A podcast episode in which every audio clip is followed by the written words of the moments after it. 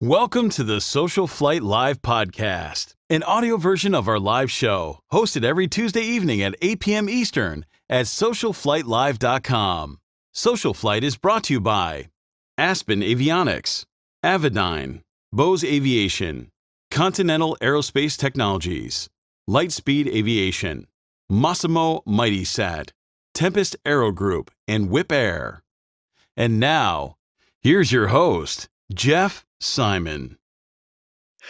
Good evening, everyone, and welcome to Social Flight Live. I'm Jeff Simon. We have a fantastic show for you this evening. Andrew King is here, a modern bar- barnstormer with just amazing stories, and his life story in itself is absolutely fantastic. So I cannot wait to get to that part of the show.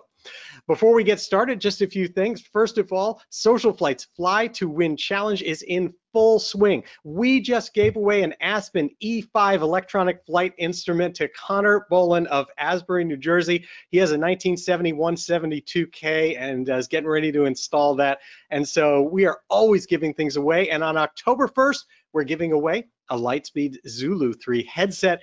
It's just one more prize in this ongoing series. All you need to do is get the Social Flight app, mobile app for Apple or Android devices, uh, and you just uh, get it, go to the Fly to Win challenge, get set up, and that's it. And it, it, will automatically check you in at airports, even if you only go to your home airport, even if you only check in at one airport during the prize period, you are entered in to win from our prize drawing. And if you fly to multiple airports and build points and compete on our leaderboard, you can get extra entries into our Fly to Win challenge and increase your chances to win. Tonight's broadcast is brought to us by Continental Aerospace Technologies. Continental has been a strong supporter of Social Flight, making all of this possible, the app, everything possible to help support general aviation. And I can tell you, I fly behind a Continental engine, uh, Continental cylinders when I did a top overhaul, and even had Continental's services group down in uh, Fairhope, Alabama, do the work on the aircraft, and it was absolutely spectacular and just gives me such confidence in flying the plane. So big thank you and shout out to Continental. And also, uh, I'd like to show you something. We've uh, made a change. Uh, I recently um, got an update to the uh, panel of the aircraft where we installed uh, PS Engineering's PMA 350C audio panel. You can see it here at the top. It's a, a really terrific audio panel that now gives us 3D audio, basically. The, the idea that you can hear one radio coming from the two o'clock position, another radio coming from the 10 o'clock position. And uh, it, it's, it's really been helpful when doing a lot of cross-country flying in very busy airspace um, to being able to, to understand all of that. And it has so many other features as well, uh, all on this digital LCD screen. And so uh, just, uh, I've been uh, friends with them for such a, a, long time. They just make fantastic products.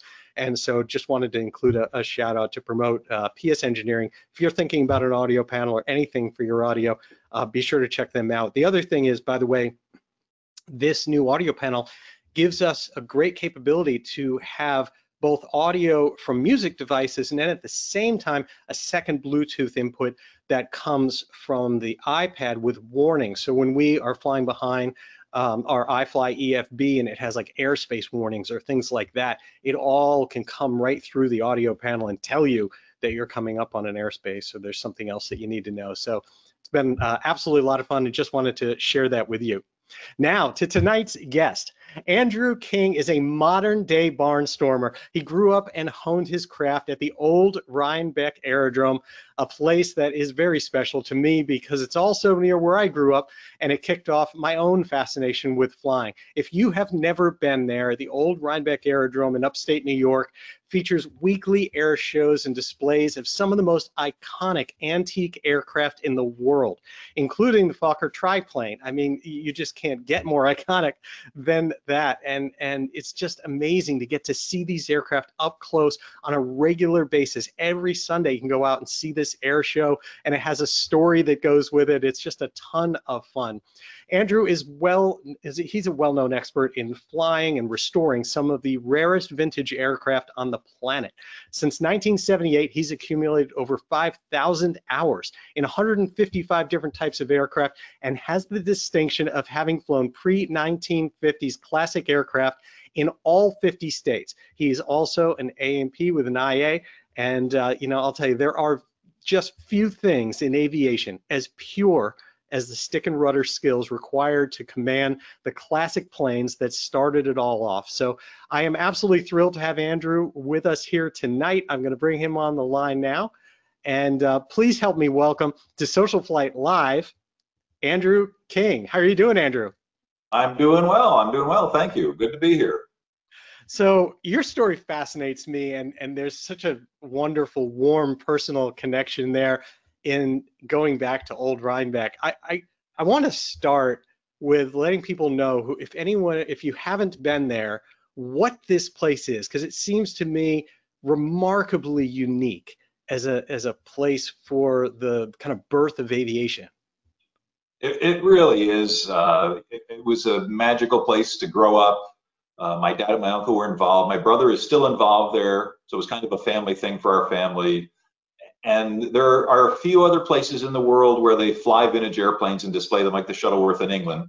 But Rhinebeck, uh, Cole Palen, who was the founder of Rhinebeck, in kind of a stroke of genius, decided that he was going to make it sort of like a Saturday afternoon matinee movie and have a hero and a villain and have a skit that went along with the whole show. And I, I think that's what makes it really unique. And, and, that's what draws in. It's not just a bunch of uh, uh, mostly male airplane geeks that go there. It's it's entertainment for a family. It's it's more like a like say a kind of a Saturday afternoon matinee movie, and it also then gives the excuse to show off Fokker triplanes and Sopwith pups and things like that, and and the other vintage aircraft. Yeah, it, it's it really is just fascinating. I'm gonna I'm gonna bring up uh, an image of it for people to see a couple things that that that uh, talk about it, and I, I love that that it's a it's a story. It's like going to see a play. They, there's a whole storyline. There's things on the ground that happen. There's things in the air, and all uh, every aspect of it is all about these amazingly classic antique aircraft. Well, and there's audience participation. The audience is encouraged to boo the villain and cheer for the hero and stuff. So uh, you know, it's uh, it's just a kind of a good old-fashioned Americana experience. What type of planes do they actually have there? There's uh, quite a few. You know, World War One was always kind of the the Cole specialty and kind of the calling card of the aerodrome, but there's always been also 20s and 30s airplanes. They have actually two Fokker triplanes. They just got a second Fokker triplane flying. So there's actually two Fokker triplanes there now. There's a replica Albatros uh, D5 there. Uh, they've got a replica SPAD. They're mostly replicas. They have an original 1918 Curtiss Jenny that they fly. But uh, in the 70s, in the 60s and 70s, in the beginning, there were several original World War One airplanes that flew there.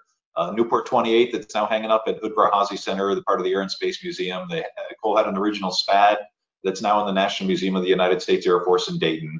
So the original fighter planes are mostly stopped flying, but uh, but they have a number of replicas, and then of course there's a Tiger Moth and a couple of fleets and uh, uh various 1920s and 30s airplanes that take part in the show too.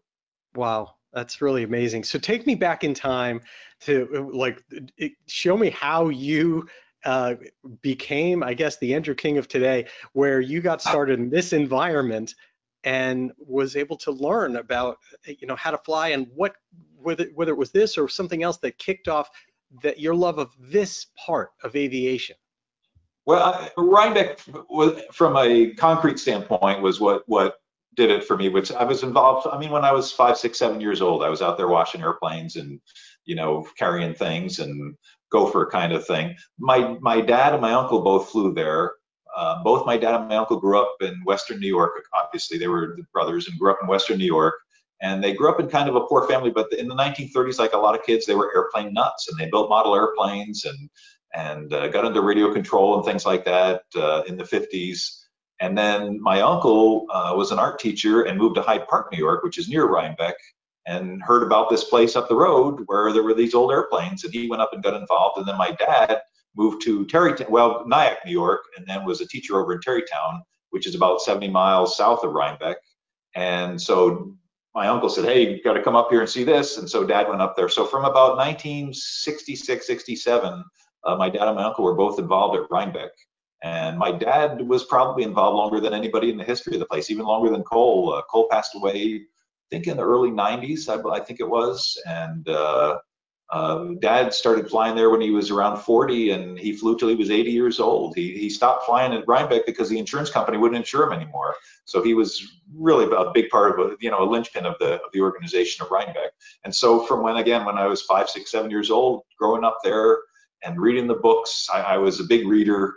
Always been a big history nut. And in those days, in the 60s and 70s, there were still World War One pilots alive, and I got to meet Doug Campbell, who was the first U.S. trained ace uh, George Vaughn, and uh, some of the some of the other World War One pilots, German World War One pilots would occasionally show up, uh, and British pilots. And so it was, you know, it was it was for a six, seven, eight year old kid who was kind of following my father's footsteps and dreaming about flying a Sopwith or a Fokker, and to meet the guys that actually did it and be around people like Cole Palen and Dave Fox and my dad and my uncle. I mean, I just, like I say, you, you pinch yourself. And even at the time, I can remember being a teenager and thinking, you know, oh my goodness, this I how how did I deserve this? You know, one of the I, I like to say something. You know, people always say, oh, life isn't fair when something bad happens, and I like to say sometimes life isn't fair when something good happens because you didn't deserve it, but it happened anyway. So sometimes life isn't fair, and you're on the good side of that. And I've had a lot of that. I've had a lot of life isn't fair stuff I didn't earn that I've received anyway in, in aviation. So Rhinebeck was was a big thing like that. That's amazing. And and did your father and your uncle and and you all learn at Rhinebeck or was it nearby? My dad learned to fly down in Mahopac, which was further south. Uh, my uncle, I'm not sure if he learned to fly at Rhinebeck or not. I went to Hampton, New Hampshire when I was 16 because I had three Cubs, three Champs, and two Cessna 170s in the flying school, and I wanted to solo in a Cub. My dad had a Cub uh, before that, and I had flown with my dad a little bit.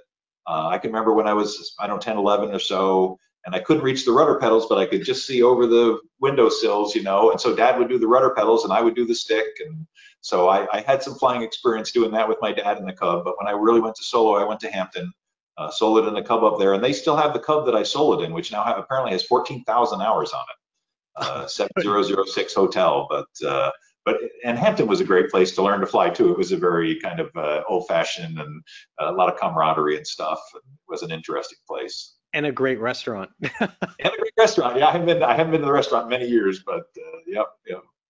It's a, it's yeah, it's it Hampton another classic. There's so many kind of iconic airports that are really in a way so connected to the old biplanes, the old types of things. Just not necessarily, of course, with the show and the community and everything that Rhinebeck has. Um, but but it seems like if you find a grass field, Katama and Martha's Vineyard, and there's ones all across the country. We're obviously just talking about New England. Um, right. It's, it's it's just such a such a wonderful concept. So so you learned in basically in the Cub and kind of stayed in that side. Did you have an an urge at any point to uh, move towards maybe the transportation side of where things are moving faster or anything like that, or was it always this uh, comfort with the classic and the vintage and the antique aircraft? You know, when I, I soloed, I went to Hampton on a Wednesday, uh, soloed on a Friday, and uh, my instructor left on a on the Monday to go work for the airlines. I got a new instructor, but uh, and I had flown some with my dad. So I mean, I sold it in I don't know five hours, something like that. But one of my the instructor that took over the next week uh, she had to get recurrent on instruments, so she had rented a 172, and we had another instructor, and I went along with it, and I took a turn flying the 172 the next week, and I put it in my logbook, and I always kind of regretted it because for like the first seven years of my flying, there was no pre-1950 airplanes except for that 172 on the very first page of my logbook. but, what is uh, this? You're like, yeah. I'll give up the hours. We can take it out. I know, I know. I'll forfeit but, them back to the FAA. Right, right, but but uh, but yeah, I mean, my dad and my uncle at the time owned a Tiger Moth in partnership, and when I was 17 years old, I sold the Tiger Moth, and uh, you know the opportunities at Rhinebeck. Obviously, I, I just I've, I've always had the opportunities to fly the older airplanes, and it's always it's what I wanted to do. It's uh, I, I sometimes I go to air shows and I see somebody flying something a P51 or something. I think, God, I wish I'd done that, and then I think, you know, you can't complain. I've had so many great opportunities that I just can't complain. Are there some commonalities that you you you find between the, uh, all of these? Is there kind of a, a, little bit of a flavor, or is it a little bit of the Wild West with uh, all the different designs from back then? Most of the airplanes pre 1929 fly terrible. Uh, most of them, most of them are heavy on the ailerons. Uh, most of the elevators and rudder generally worked good. A lot of them are tail heavy, especially the World War One airplanes. Most of them are tail heavy, heavy on the ailerons. Uh, rudders are too big. Elevators are sometimes too sensitive. Uh, you know, about 1930, 31, they started figuring stuff out, started having Frise ailerons. You get to 1932, 33, stuff starts to fly pretty good but there was a transition between about 1928 and 1932 where airplanes went from kind of World War I technology as far as aerodynamics to more modern technology and started flying better. So like the drawing, I guess that line is when you get to the 30s. I always think of things like new. They, I think they had a new standard at uh, Hampton, and certainly they they flew with uh, one of them doing rides down in uh, in, in, the vineyard as uh, Katama as well. Um, uh-huh. I'm not sure what the years are of those, but I always wondered, are they hard to fly? Are they easy to fly?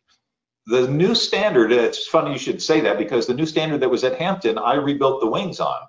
Uh, for a guy named John Barker north of Rhinebeck in 1986, 7, and around, around the kind of mid to late 1980s, I worked for John Barker, and we got the job of rebuilding the wings for that airplane. It was owned by Mike Hart, who was one of the owners of Hampton.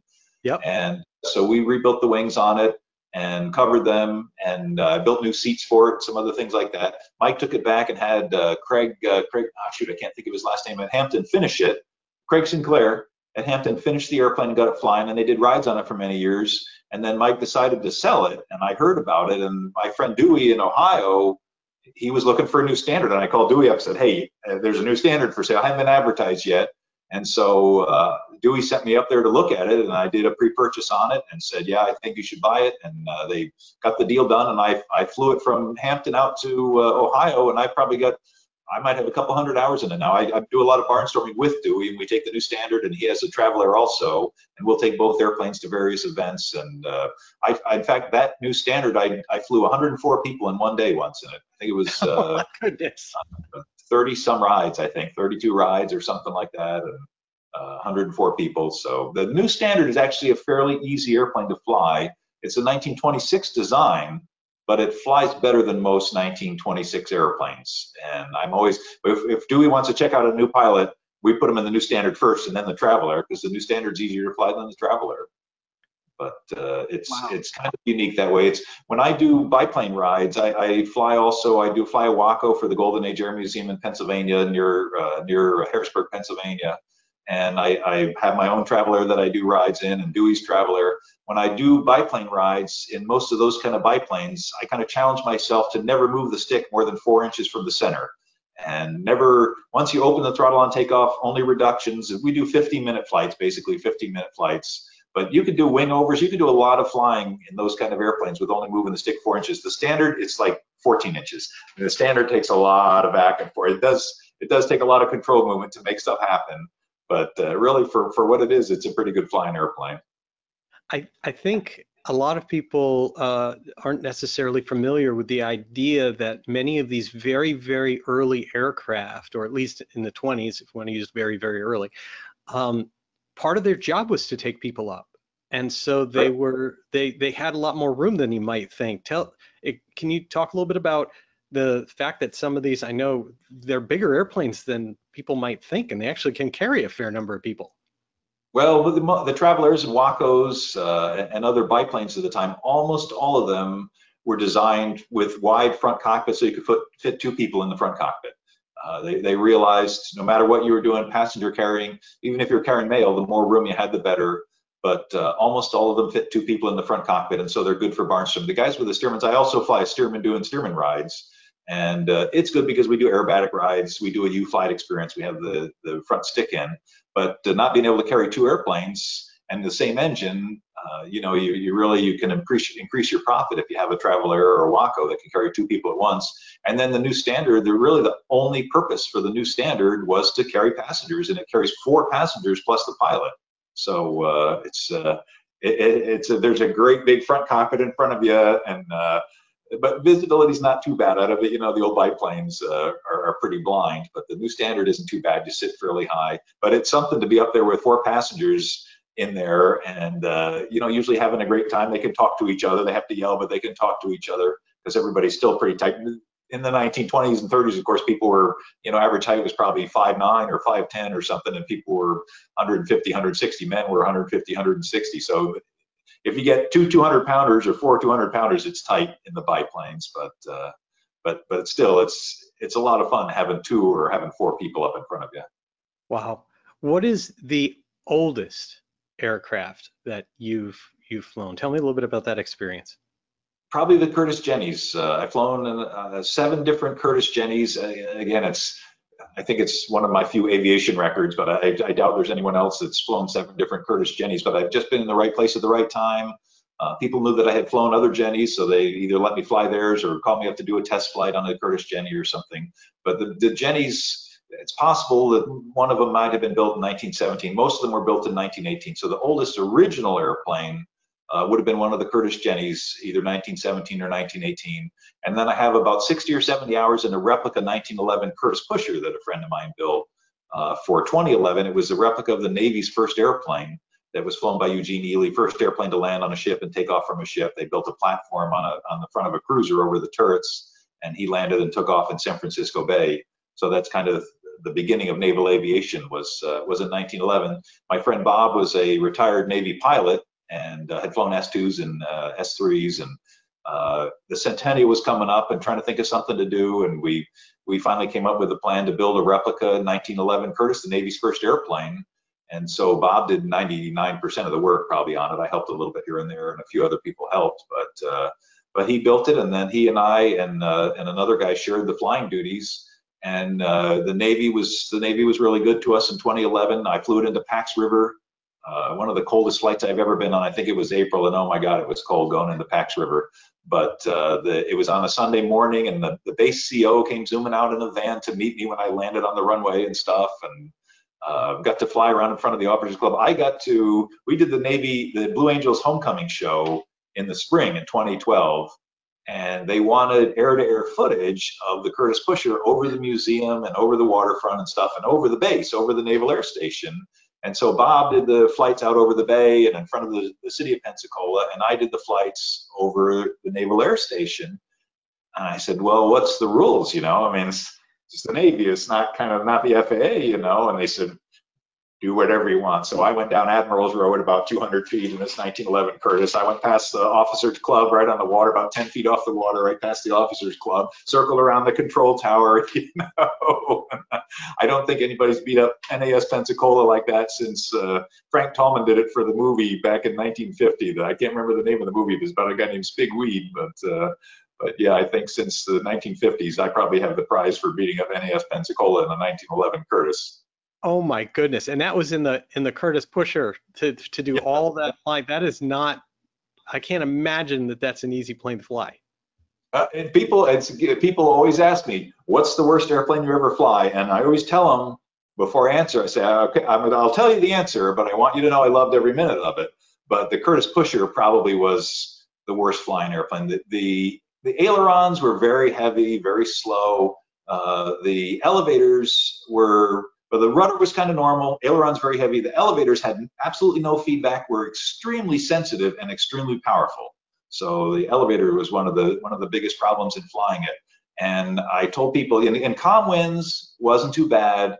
In five mile an hour wasn't too bad. If the wind was blowing 10 miles an hour more, if you flew for more than half an hour, you'd be scared at some point. That was that was what I told people because I mean the, the wake turbulence from a Piper Cub would almost knock it out of the sky. It was just it was very unstable uh, the control force is very unharmonized. It, it, it, was really, I mean, it was 1911, early, early, early in the engineering.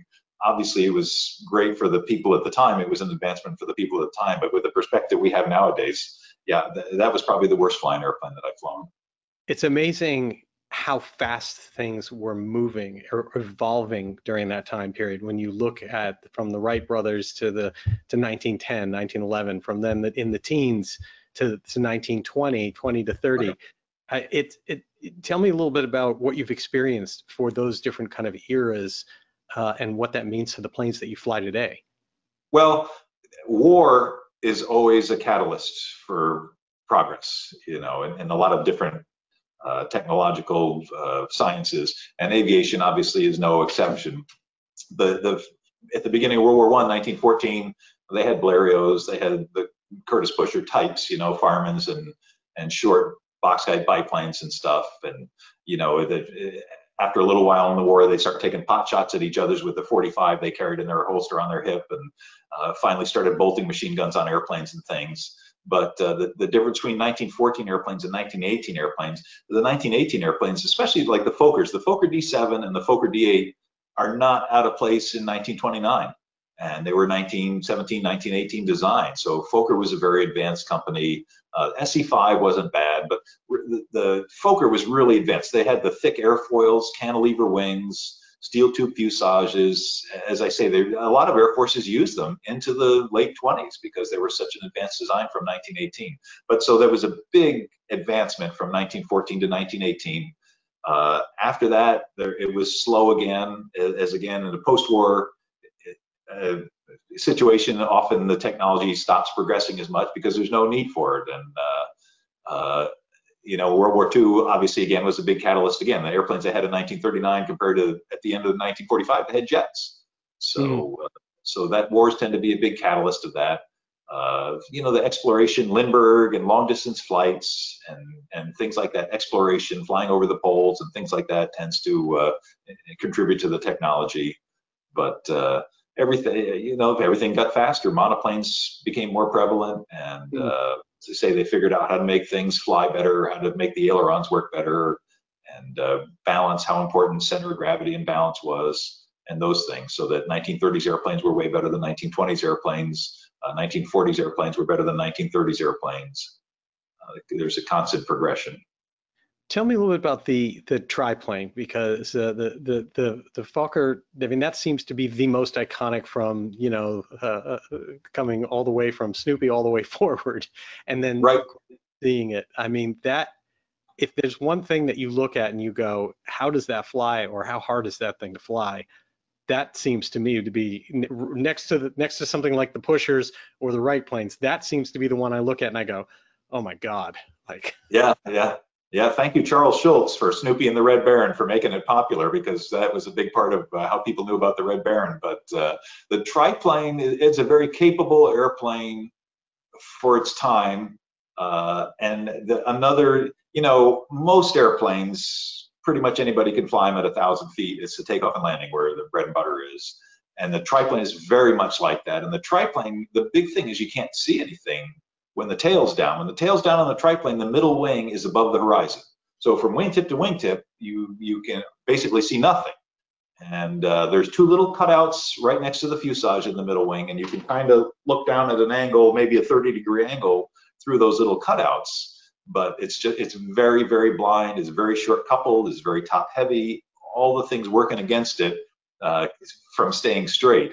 So uh, it, it's it, it's certainly one of the more challenging airplanes that I've flown. And I, I again, I kind of tell people it's it's not that much fun, but I love it. you know, because oh my God, you're flying a Fokker triplane. Once you get it in the air, uh, you know, it's very maneuverable, and it's uh, sitting. A lot of the thing about the old airplanes to me is kind of the uh, the environment you're in, or the the. Uh, there's a lot of times when I wish, you know, I wish all the people. I wish I had a Fokker triplane. I could just let everybody fly it because to sit in it and see that view and see those three wings and the camouflage and guns right in front of you. The, the World War One airplanes with guns right in front of you. You know, you sit in a World War Two airplane and it's a warplane, but you, it's not that visceral. Where in a World War One airplane, there's guns, you know, a foot from your face, and it, it makes the clear message that these things were designed to go to war and to shoot down other airplanes and uh, you know, people got killed uh, in combat in these things, and so that that there, there it, it, gives you a, a, kind of a perspective on. You read the books now, and it gives you a different perspective on reading the books and about being in combat and things like that. But the you know the triplane, it's there's a lot of myths about the triplane. Like there's the myth about that it could uh, make a, a, flat turn without banking and a kind of a snap 180 degree flat turn and that's that's just totally untrue that doesn't it won't do it it'll it'll yaw very hard about 30 or 40 degrees but it keeps going in the direction it was going and if you try to make a 360 degree turn it takes about twice as long if you don't bank I, I've tried it to see, you know, you hear that I've read about these legends and I, well, I'm going to try that. The first time I flew a Fokker triplane, I went up there and I jammed on the rudder to see what would happen. And it started kind of slewing around, but very slow, you know. It, it, so uh, it, you kind of dispel some of that. People still won't believe it. Well, those British pilots saw it, you know, they said it would do it. They saw it. Well, you know, they were 22 year old kids at 18,000 feet trying not to die. And sometimes you see things and they look like something, but it's it's aerodynamically impossible, you know. So that's that's another interesting part of it to have that perspective and be able to talk about it. Wow, no kidding. And and the I mean, I don't know what were the trainers back then. Was it really that people would go straight into Jenny's, uh, and that was kind of what got you towards? I'm, I'm not even 100% you know sure on the on the evolution of which existed at which different times. Yeah, a lot of in World War One, uh, a lot of pilots started in Jennies. A lot of the the Canadians had Jennies, and they bring them. They had training bases in the U.S. because the weather was better.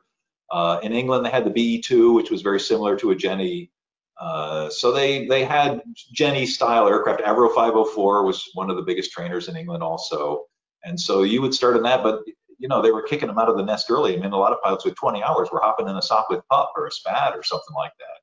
And I think that's a lot of the rotary engine. We were talking about rotary engines earlier, and that's another one where there's kind of myths about the rotary engine and oh my God, the gyroscopic force is 350 pounds of steel spinning around on the front of the airplane, and you can you're, you're they the rumor the legend has it you can make a 270 degree right turn faster than you can make a 90 degree left turn, which is completely baloney. You know, it's uh, the first time I flew one, I was flying around, I thought wow, I didn't even notice the gyroscopic force. And I put my feet on the floor and started moving the stick around, and then you could you could see it affecting the airplane. But I think a lot of those legends and myths and stuff come because 20 hour pilot gets in the Sopwith pup with a rotary engine, he doesn't automatically compensate for that. Where you know the 300 hour, 400 hour guys, like the Sopwith Camel, had a very bad reputation. They supposedly more crashed than got shot down in combat, and they're very short coupled, uh, very tail heavy and uh, supposed to be very tricky to fly. But the guys that had been flying pups in combat, they got Sopwith camels. They loved them because they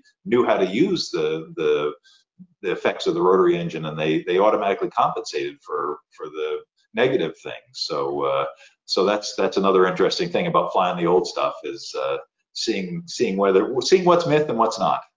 Yeah, let's explain to people what a rotary engine is, because I mean, we think about it, of course, on the automotive side, it's a completely different thing but right. it's not radial, uh, uh, although it is a radial. But it's a radial rotary. Yeah. It's a radial engine, but the entire engine, right, is what spins. Right. Yes, the modern rotary that people think of as the Wankel rotary, it's a rotary piston. It's kind of a triangular shaped rotary piston, nothing at all like World War One. In the early days of aviation, one of the big problems they had was cooling engines, and that's why there was a lot of liquid cooled engines. Air cooled engines weren't so good because they couldn't cast or machine enough cooling fins on the cylinders for them to cool adequately. And somebody came up with a bright idea. Well, if we spin the whole engine, it'll cool itself. And you know, it's it seems counterintuitive now, but it, there's a certain amount of genius to it. And so they fixed the crankshaft and let the whole engine spin around the crankshaft. And of course, it created other problems. Ignition, how do you get ignition to it? How do you get fuel and air to it? So in the rotary engine, the crankshaft is hollow, and the fuel and air is introduced at the back of the crank of the hollow crankshaft goes up and it's just it's the fuel is sprayed out just into the crankcase and then uh, they have different ways of getting it into the cylinder. On the Le Rhône engines there's copper pipes that go from the crankcase up to the cylinder. Head to let the fuel air mixture in.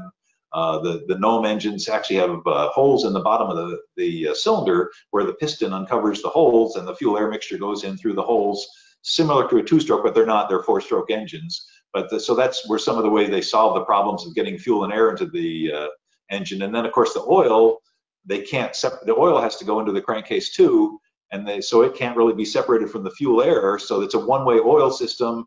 And of course, excuse me, the castor oil they use castor oil because it's less likely to uh, to break down with the fuel in it than uh, regular mineral oil. So that was one of the reasons they used castor oil. Castor oil also has a high surface tension they were roller bearing engines or ball bearing engines. Uh, the, most of the main bearings in the rotors were ball bearings, and so the castor oil was good for ball bearings. Uh, there's a lot of little, uh, you know, facets of, of, rotary engines like that. The, the ignition, they had a magneto that was sort of like a one-cylinder magneto, and then they had a big disc, uh, micarta disc, bolted to the back of the engine with brass contacts in it, and that became the distributor. So they had sort of a one-cylinder magneto, but it would fire through the through a brush in the firewall and the back of the engine was its own distributor. And every time it came across the brass contact, it would fire to that cylinder. So uh, very interesting. They're they're interesting to fly and control. Uh, I haven't flown an 80 Le Rhône yet, which is one of the more common ones, but I have a friend with a Thomas-Morse Scout in California that we're just about ready to fly.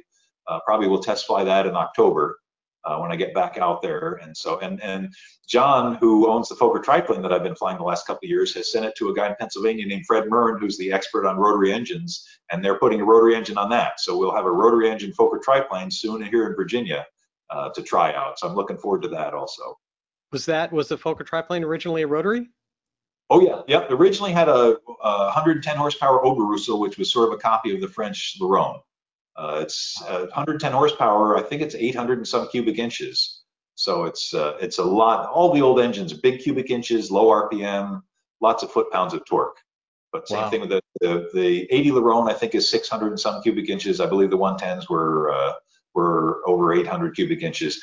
That the eventually at the end of the war, the biggest rotary engine was a 230 horsepower Bentley that they used on Sopwith snipes. But at that point, they were just too big. You had 500 pounds of metal spinning around on the front. It was just it was the end of the technology. They had to start figuring out how to make uh, better cooling fins and things so they could have stationary radials. That's that's amazing. You know, the other thing that seems to as as a, a viewer uh, to be really interesting about some of the older aircraft, you hear them start and stop all the time. Tell me a little bit about that concept of how engines are managed compared to you know a throttle. Why do we hear the engines start and stop so much?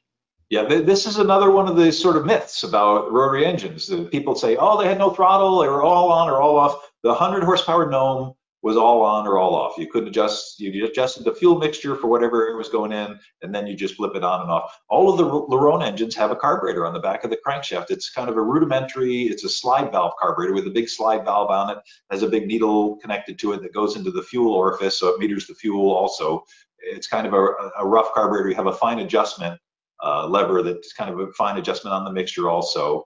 But the Clergets, the Le Rhônes, the Oberursels, almost all rotary engines actually are quite throttleable, but they a lot of them won't throttle down enough to really be at idle when you're landing. And so you have the blip switch on the stick, just a button on the stick that cuts out the magneto. And so for really for landing is about the only time you're landing and taxiing around is the only time you should be doing the on-off switch. Most of the rest of the time you should be able to throttle it enough. But a lot of some people do that because it sounds cool, you know, and uh, like it's, revving it's, a motorcycle engine. the aviation classic antique aviation equivalent of doing that, I guess. Right, right, yep, yep. That's you know, it, and that makes a lot of sense, of course, because as an audience or watching one of these shows or growing up from Rhinebeck, you are mainly seeing the aircraft up close when they are landing, taxiing, things like that. Right. And that's that scenario where you're talking about where you'd want to use that technology. Right. Yep. Exactly.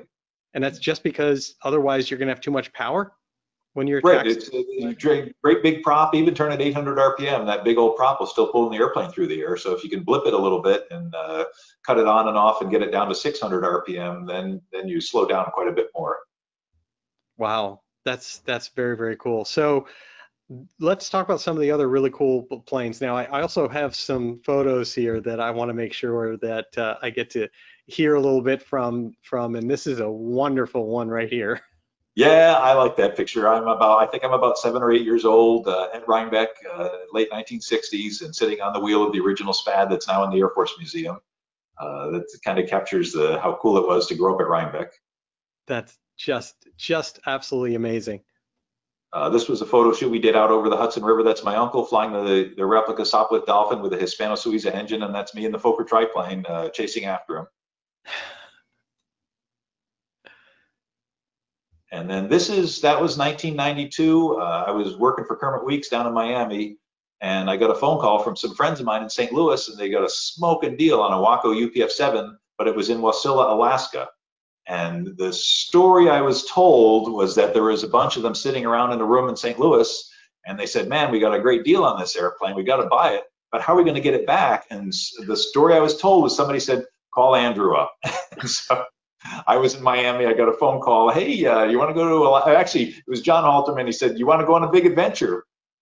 Yeah, of course. What is it? You know, well, you go to Alaska and pick up a Waco UPF-7 and fly it back here to St. Louis. So, uh, So I hopped on Northwest, flew up to Anchorage. It was June uh, 5th, 6th, 7th, sometime around early June when I picked it up. The airplane, I went out to the airplane. It turned out it was one of the rattiest airplanes I've ever flown. It had been tied down outside in Alaska for like six years.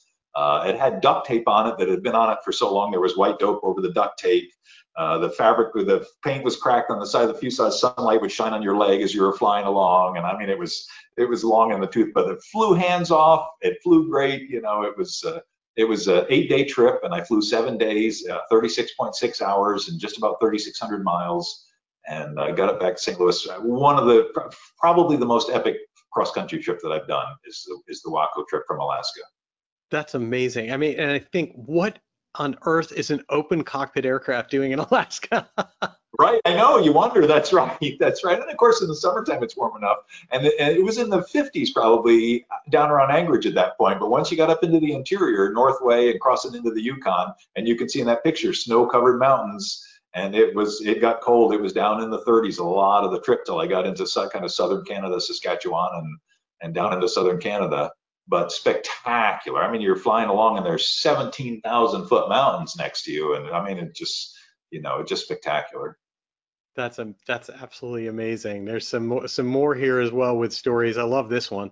Yeah, that's everybody. I sent you that because people like that that picture. My friend Dewey is known for doing that right side up. He has a lot of pictures, barnstorming and stuff in his Travel Air and his new standard, holding his hands up over his head like that. And I was flying the Travel Air. I guess I was a little bored, and I started thinking, oh, if I trim this thing back, and I can do a loop and let go of the controls at the top, and get this picture. I, I, do quite a bit of stuff with the GoPro, and I had the GoPro mounted, so uh, it's a screenshot from a video to, to get it exactly the right point. But uh, yeah, that was a very that's one of my more popular Instagram photos. I, absolutely love that. Uh, that's my mom and dad. My mom in the middle and my dad on the right there, and me. That's a, a 1930 Fleet that I owned for a few years. And uh, so, so mom and dad who who get a lot of the credit for where I'm at uh, them posing with me with the with the 1930 fleet. Uh, this is over Oshkosh. Uh, this there was a museum, uh, is a museum uh, in uh, north of Denver in Colorado that is a, specializes in World War One aviation. And we flew these three airplanes from Colorado to Oshkosh one year and did this photo shoot over the lake with the Cessna 210 with Bruce Moore and Jim Koepnick. And I'm flying the the black and yellow uh, Fokker D8 monoplane at the far end there. I'm flying that, and then uh, Bob Kubel is flying the Fokker D7 in the middle, and uh, Mark Holliday is flying the Fokker triplane. Wow, and so all all Fokker aircraft, and I, I love how the older World War One planes uh, or that era, they're painted so colorfully, so dynamically. It is, I mean, that's a pretty wild paint job on the one that's on the one you were flying. Yeah, it was a German thing. The, the Allies kind of frowned on that. The, the Allied leadership kind of frowned on that, but the Germans allowed more individualism of their pilots, and it was it was a little bit of like the red cape to the bull. It was kind of a challenge that we you know we don't we don't want to be camouflaged. We want you to see us and come fight. So it was a it was kind of a, a challenge thing. That's really really interesting, and I of course love this. Tell me about this airplane because the stitching on the side yep, sure, yep. sure dates the plane that was a common, uh, mostly in England. Uh, they they had the fabric stitched on like that because if they had any battle damage or any other maintenance they had to do inside the fuselage, they just unlace the fabric and then lace it back up when they were finished working on it. Uh, it's a replica 1917 Bristol fighter that's up at Rhinebeck, and uh, I was there uh, last year. I went up to do the annual inspection of my brother's Tiger Moth, and they had a, they have an annual fundraising gala, and I happened to be up there and I they had just gotten the airplane and I wanted just just to sit in it to uh, you know see what the view looked like and I'd never never been in a Bristol fighter before. It was a very classic uh, airplane in World War World War One. They introduced them at first, and the first squadron that went up, I think they sent six of them up, and five got shot down. And the this is another airplane of myth and legend where you read all the old books, and this is this is one of the more the legends that's harder for me to to come to grips with because the story is that well then they learned to fly them like a fighter. And then they could dogfight with Fokker D7s and stuff. Instead of flying them like a regular two-seater fly them like a fighter. So I was up at Rhinebeck and I sat in the thing just to sit in you know we like sitting in cockpits. And uh, Clay Hammond the the chief pilot up there came up and he said uh, hey you want to fly it? And they'd only flown it twice. It was still in the test flying stage. And I of course you know I'm not going to turn that down. So I flew it on its third test flight. But oh my God, that thing would be sitting duck for a Fokker D7. I can't imagine how they, you know, but the, in the books they talk about dogfighting with Fokker D7s and the, but the, oh, the ailerons are heavy and slow and it, it just there uh, it would be a sitting duck for any Albatros or Fokker D7. So it's one of those stories it's kind of hard for me to connect to that's what they say in the books and those guys they claim they you know there were bristol fighter aces that shot down german airplanes and stuff and the, the, airplane has a Ranger engine in it, so it's a smaller engine than the original Rolls-Royce V12. But I've heard that even the guys that fly the original ones with the V12 engines in it think the same thing. I would not want to take on a Fokker D7 with this airplane. Maybe the only way that they won was the first guy has to be the sitting duck. well, it's the guys coming in from the behind that get to shoot down the. the right, right. Yep, yep, yeah. But but again, a fantastic, cool airplane to fly a Bristol fighter. Just, I mean, it's just a fantastic experience. And I love that idea that that it was just meant for quick replacement of the different panels. Right. Yep. Yep. Yep. Yeah. Or working, like I say, if there was battle damage or something like that, you just unlace the fabric and lace it back up again. Wow, that's uh, that's that's pretty wild. This is the 1911 Curtiss Pusher flying over Fort McHenry in Baltimore. Uh, we did a, a, uh, event up at uh, Lockheed Martin. The very first Martin airplane was basically a copy of a Curtiss Pusher. And so we uh, we made a little thing that went that covered over where it said Curtiss on the airplane and wrote Martin on it and went up and landed it up at the airport near where Lockheed Martin's headquarters is up uh, north of Baltimore. Did an event there and then we had to fly it back down. So uh, I had the first leg, which was going near um, Fort McHenry, and so we had a 172 go along with the cameraman in it and got this picture flying over Fort McHenry. So that wow. was cool. Also flew it over the Statue of Liberty on my birthday that year. Really? Yeah, we flew out of Floyd Bennett Field. They let us go and land on Floyd Bennett Field, which of course has been closed for years. But they let us land there and operate from there, and got to fly over the Statue of Liberty, and uh, you know, it was uh, another fantastic experience. Amazing, amazing. Um, and then this this is that's a Curtiss Jenny that was yeah, that's a 1918 Curtiss Jenny that was restored by Ken Hyde and uh, here in Warrenton, Virginia, and uh, was purchased by a guy named Rick Manti down in uh, South Carolina. Uh, they took it down and uh, put it together in Cheraw, South Carolina. A guy named Wendell Hall was a fantastic uh, restoration guy and maintenance guy and pilot and everything. Wendell put the airplane together and with the help of one of the guys from Virginia. And then I went down there and test flew it several times. I did I did a cross country in that airplane from Cheraw to Camden, which I think was 50 miles and took an hour and 15 minutes, I believe. Uh, had quite a headwind on it, but uh, the the for the second flight, uh, we had a woman named Angela Sells come down who was based in Charlotte because I really wanted to get air to air of the airplane. And uh, she came down, had a friend with a champ, and we did some air to air and got this picture. So it's a picture by Angela Sells. So cool. Now this, of course, is another uh, fun one. Uh, yeah, I'm not sure. You know, I always wonder when I send that picture to people, but uh, it's kind of an aviation tradition. If you've seen the movie The Great Waldo Pepper, it's kind of an old aviation tradition, something we always did at Rhinebeck, but uh, guys in dresses, you know, and this is at the Golden Age Air Museum in Bethel, Pennsylvania, uh, east of Harrisburg. And we have we wanted to have a women's air race, but we didn't have any women pilots. We need Heather to come up there, but uh, we didn't have any women pilots, so we had three very uh, very bad looking uh, you know, guys in dresses uh, flying the airplanes. But it's a 1927 Velie Monocoupe uh, in the background there, which I, I think it's one of maybe two or three of those that are still flying. That's just amazing. And and talk and and by the way, Heather Penney, who who connected us, uh, uh, Lucky, just just fantastic person, and thank you to her for for you even being here tonight. And yep, um, yep. And and when we uh, when you talk about amazing um, you know people. She is certainly one of them. Uh, and, and a uh, biplane pilot at heart. She's really a biplane pilot at heart. So. I love that. yeah, yeah. So, sort of speaking of biplane, uh, um, there's there's one more to put up here. This is when you talk unique, you don't get much more unique than this. Tell me about your experience with with the gyro auto gyro. Yeah, this I tell people that the auto gyro was the only magic airplane that I ever flew because it affected people who knew nothing about airplanes. People that knew nothing about airplanes would look at it and they could tell that something's not right here. you know, this is this is not a normal airplane. It looks it has a fuselage with an engine and a propeller, but it has a rotor like a helicopter and it has little bitty wings and you know it makes a weird sound and it, it just it looks weird. It, it's always been kind of the holy grail of vintage airplanes is the, is an autogyro true early fixed rotor autogyro. Steve pitcairn whose father ran the company had one back in the 90s uh, that he that he flew quite a bit. It's now in the EAA museum at oshkosh. That was the last one there was a guy named uh, Jack Tiffany near Dayton, Ohio, who always dreamed of restoring uh, an autogyro, and he tracked this one down in Pennsylvania, and he and his crew restored it. And I was good friends with Jack and had a kind of a history of doing test flying of airplanes and stuff.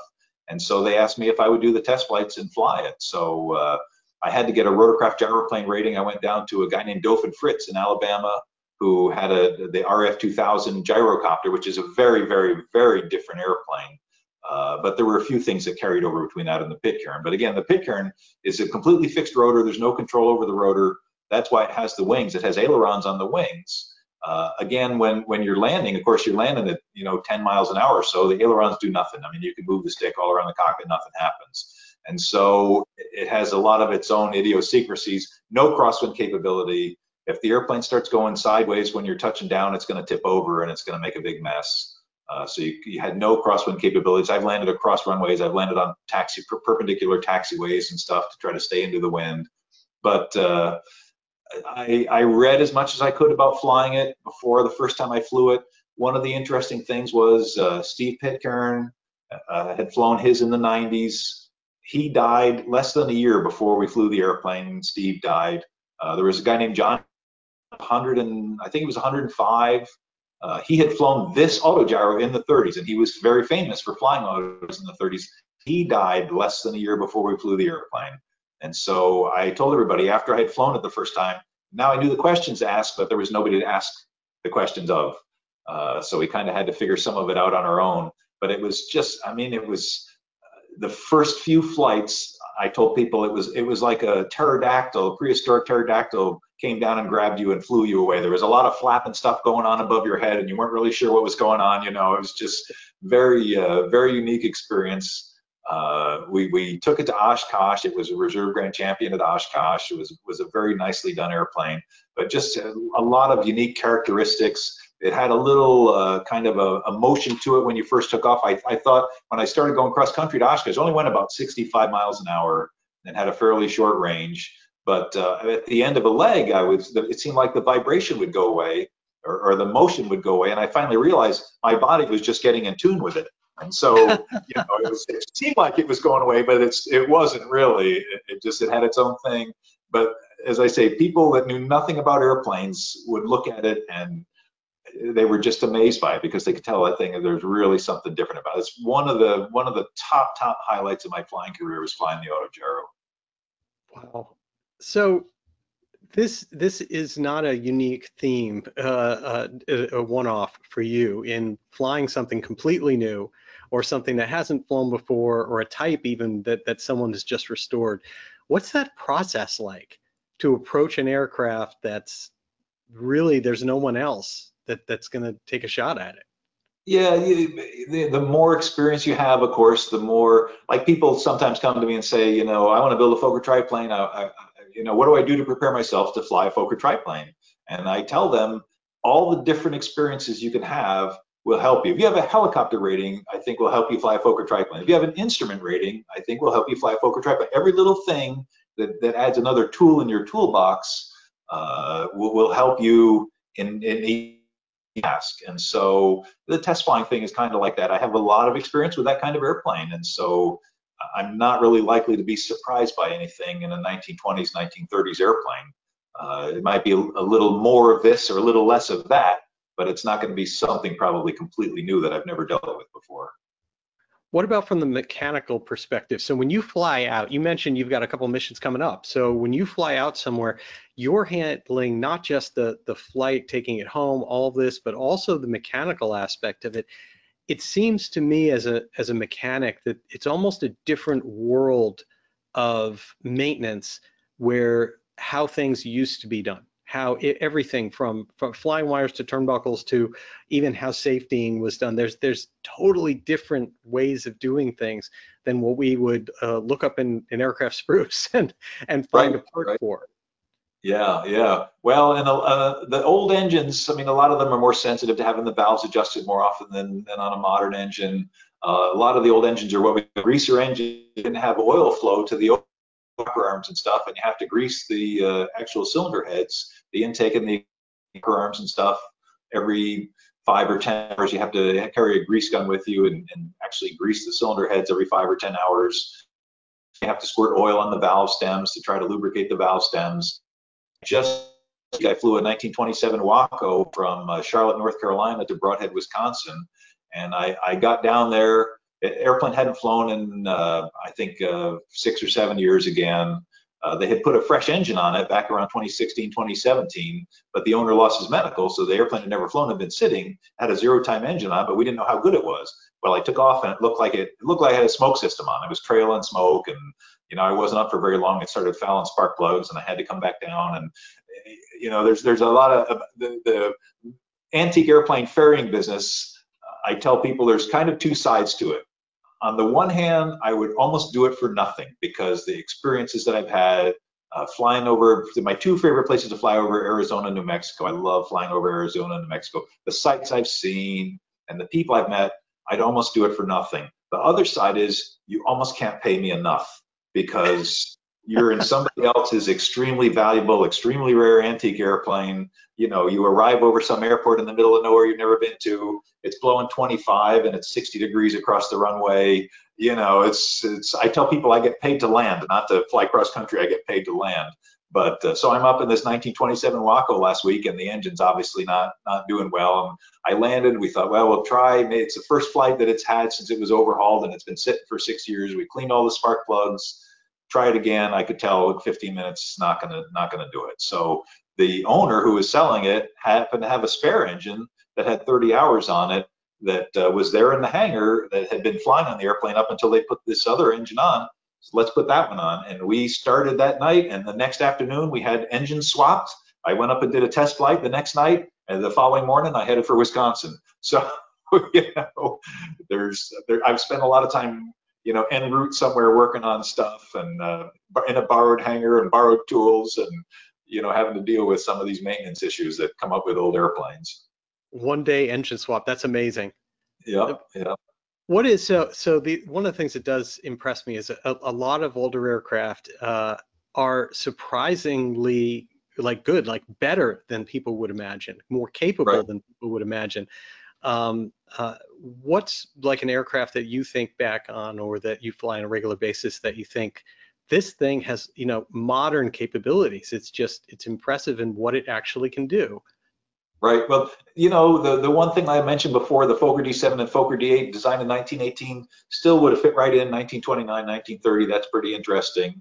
Uh, my personal favorite airplane, I, I have a Bücker Jungmann with a 180 foot Lycoming on it instead of the original four cylinder. The, the Bücker is out of the 150 some types, it's easily my number one type.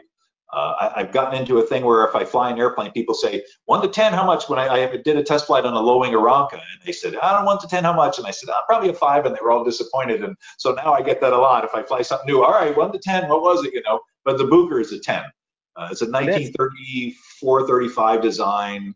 Uh, it, it just, oh my God, it flies so nice and capable of a lot of aerobatics and a good looking airplane. And the Bücker is by far my favorite airplane. And it's the one that I would never sell. I think that's what Lucky says as well. That's her favorite. Uh, Right, she's got one. Yep, yep. In fact, I did the condition inspection on it just recently. Yep, yep. But uh, yeah, the the Bücker just uh, it's the it's the standard of old airplanes. I've gotten I got in a fight with a Pitts guy one time. Oh no, Pitts is the best plane. No, no, no, no. You don't understand. A Pitts is very capable, but it's not really a nice flying airplane. You know, I tell people a, a Pitts is like riding a wild Mustang horse. Uh, you know, the, but the Bücker is like dancing with the prettiest girl in the room, and I like them both. If I was going to own one, I want to dance with the prettiest girl in the room. so, so that's the Bücker. That's the Bücker to me. It just it's very pleasant. It's very balanced. It's easy to fly. If the landing gear's set up right, they land pretty easy. It's just to me, it's the best biplane ever built. And and what year is that? They were designed in I think 34, 34 35 was the design. Mine was built in 54 in Spain. They used them in Spain as primary trainers up into the 70s, I believe, or at least 1970 was. If you would join the Spanish Air Force in 1968, you learned to fly in a Bücker Jungmann. That's that's that's really impressive. So, yeah. um, you know, people love stories, and I and I don't want you to leave without a couple of the nail biters that you've had. And I know you've you've lost some things along the way airborne to, uh, give us a couple things that uh, that that are memorable experiences that you're glad you walked away from. Well, I, I mean, I, I, I wish I wasn't able to compare this, but I can. I usually tell people losing part of a prop is a lot worse than losing the whole prop. I've done both, and losing part of the prop is uh, is bad. I was ferrying a, a 1941 Fleet 16 from uh, Southbridge, Massachusetts to Florida, and uh, went up there. I, had never met the guy before, so was, but he'd heard of me and called me up and yeah, sure, no problem. It was December, and I, I again laugh about people. It seems like people always call in December and January. Oh, I just bought a biplane and I need it moved, you know, somewhere. but I said we'll get a few days of in the 50s. That'll be fine. So we kind of timed it. I went up, uh, flew up to uh, Bradley or somewhere up in New England, and uh, he picked me up. We went out to Southbridge, looked at the airplane. Airplane looked good, and uh, so I took off. It was a north-south runway, had a pretty good west wind, about a 90-degree crosswind, and I took off. And I thought, I'm glad I don't have to land back here. And three miles later, all hell broke loose, and airplane started shaking like mad. And I thought, God, I haven't even gone three miles, and you know, it, it felt like the engine was going to fly off the front of the airplane. And I throttled back, and I looked down. There was a little park next to a lake below me. It looked like maybe 900 feet of clear space, uh, but but not smooth, and uh, buildings and structures on. I mean, it would have wrecked the airplane.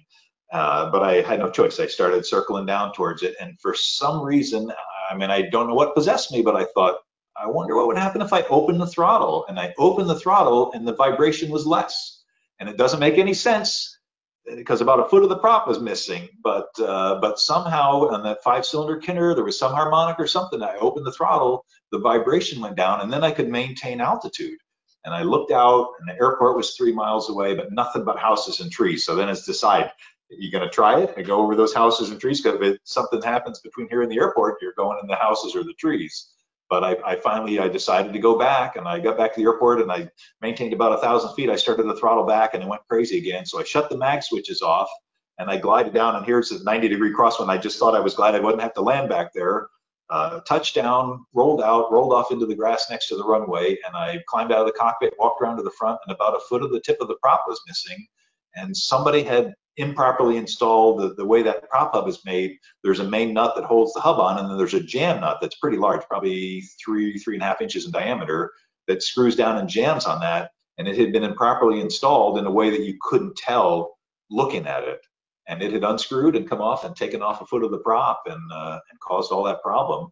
I hmm. walked back into the office and the owner looked up and, what are you doing here? Come here. but uh, it was a World War II airplane that had rubber engine mounts in it. Thank God. The early fleets were just solid bolted to the engine mount. If it had been an early fleet, the engine might have left the airplane. We inspected that thing for hours as close as we could. We couldn't find anything wrong with it. I called up uh, Clay Hammond at Rhinebeck because it was off their off season and they had an identical airplane. I said, hey, can we borrow a prop? Yeah, sure. So we drove three or four hours up to Rhinebeck, borrowed a prop, came back down, put it on. The next day I flew to Florida or left for Florida. Oh so, my uh, goodness yeah, so that was that was my life to complete the trip. So. And that's a part of prop. What about whole prop? The whole prop I was ferrying an Aeronca Chief from Alabama, supposed to go to Sedona, Arizona, and uh, I flew it. I left one day, flew 450 miles up to Arkansas near the Oklahoma border.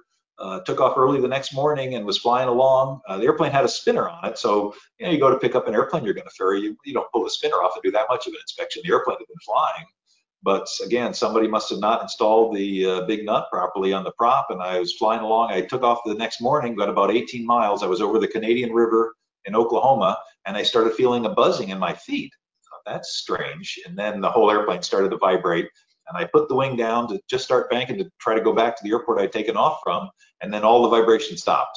And it's it sounds good, but it wasn't because there was no more. You know, if I looked, I think the propeller just left. You know. and so I, I, I was I, when I fly over rivers in old airplanes, I try to stay near the edge. Anyways, I wasn't way out in the middle of the river where I couldn't make the edge, but I looked in front of me and there was a great big hay field. There was hay bales along one edge, so you could tell that the hay had been cut and it was probably pretty smooth. It had been tilled.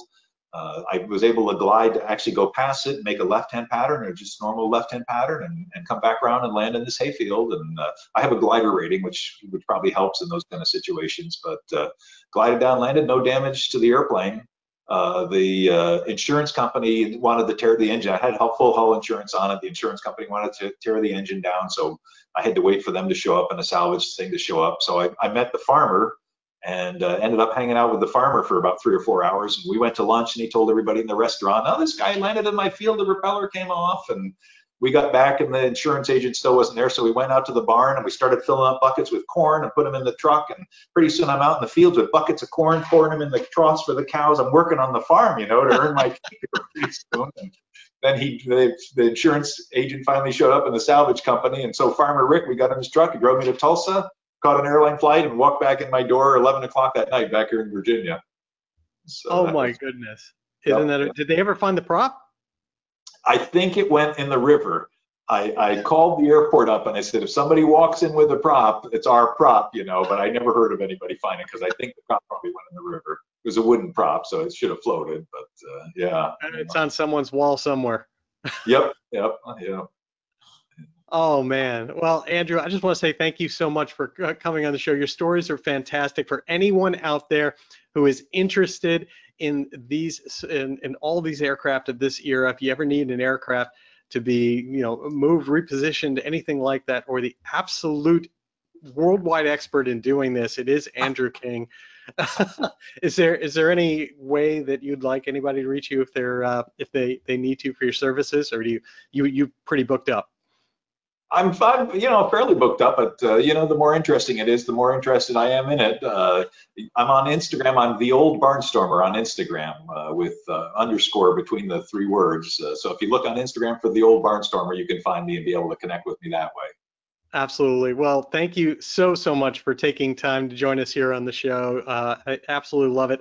Uh, and uh, I can't wait to um, meet up with you uh, again somewhere in person and uh, and chat some more about these wonderful aircraft.